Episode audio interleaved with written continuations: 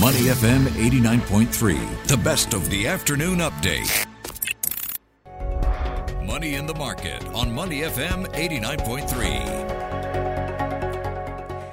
Welcome to Money in the Market. I'm Hongbin Jeong. Gold demand slightly dropped in Q two according to the World Gold Council, but demand still remained resolutely positive and was supported despite softer central bank demand. So to find out more about gold demand in the second quarter, joining us on the phone today is Shaokai Fan, who's the head of Asia Pacific excluding China and global head of central banks at the World Gold Council. Hi Shaokai, welcome back to the show. Hi, good to be back with you.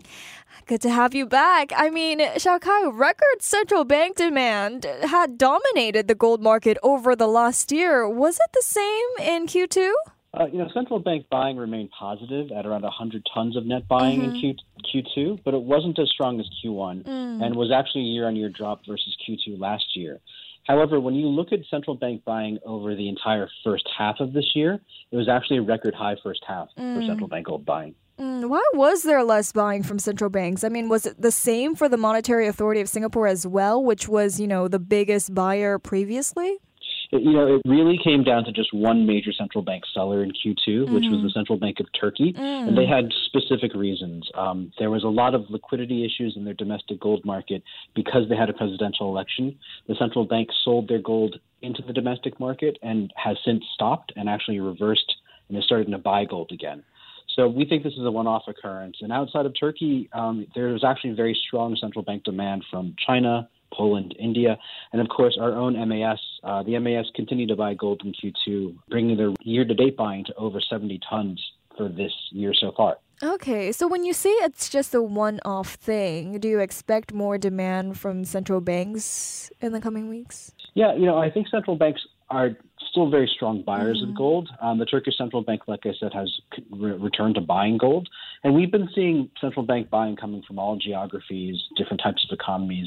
So I expect them to still continue to be strong supporters of the gold market. Okay, okay. But despite a softer central bank demand in Q two, overall gold demand, they remains resolutely positive. What factors led to that?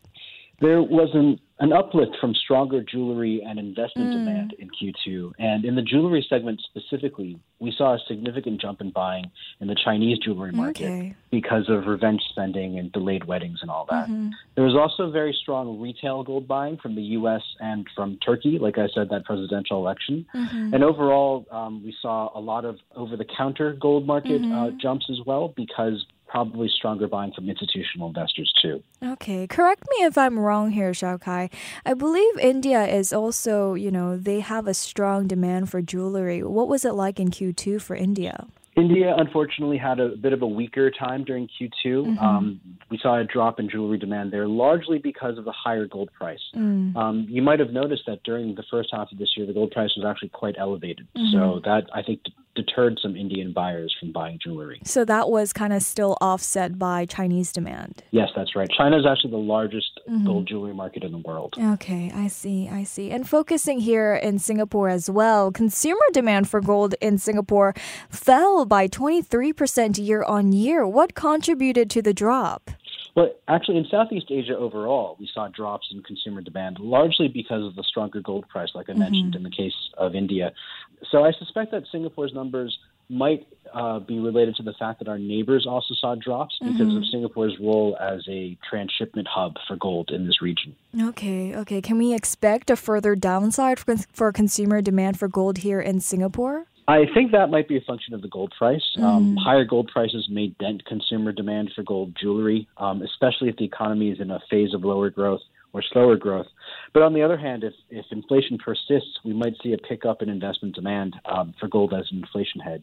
Mm-hmm. And then we have to look at our neighbors as well because of Singapore's role as a regional hub. So right. what's happening there is going to impact the market here too.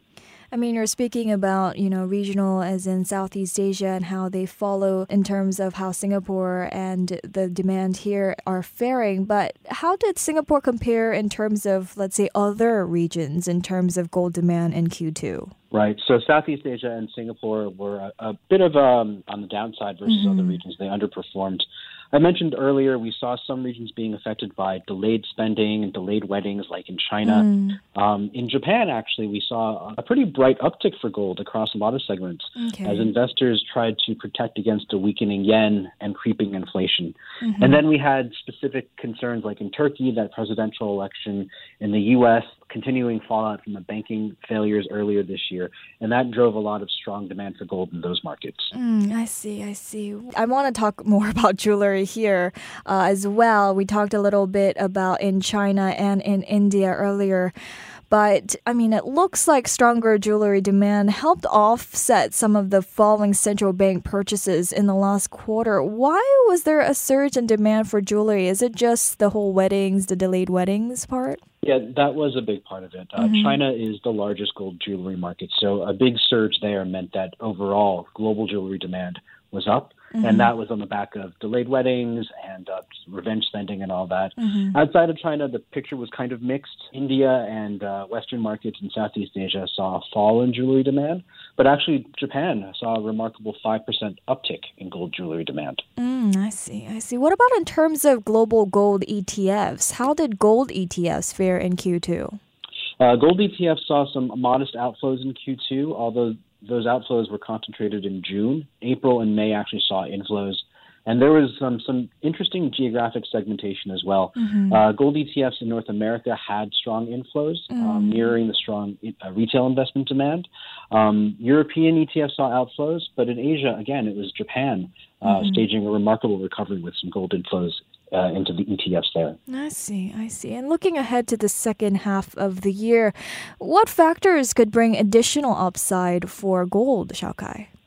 Well, it looks like central banks might have finished with their policy tightening cycle for now. Mm-hmm. And the U S economy is looking somewhat robust, although inflation is still elevated. Um, if interest rates will not go any higher, mm-hmm. um, then generally speaking, that's a positive development for gold. Mm-hmm. And a stronger economy might also boost consumer spending for gold and support prices too.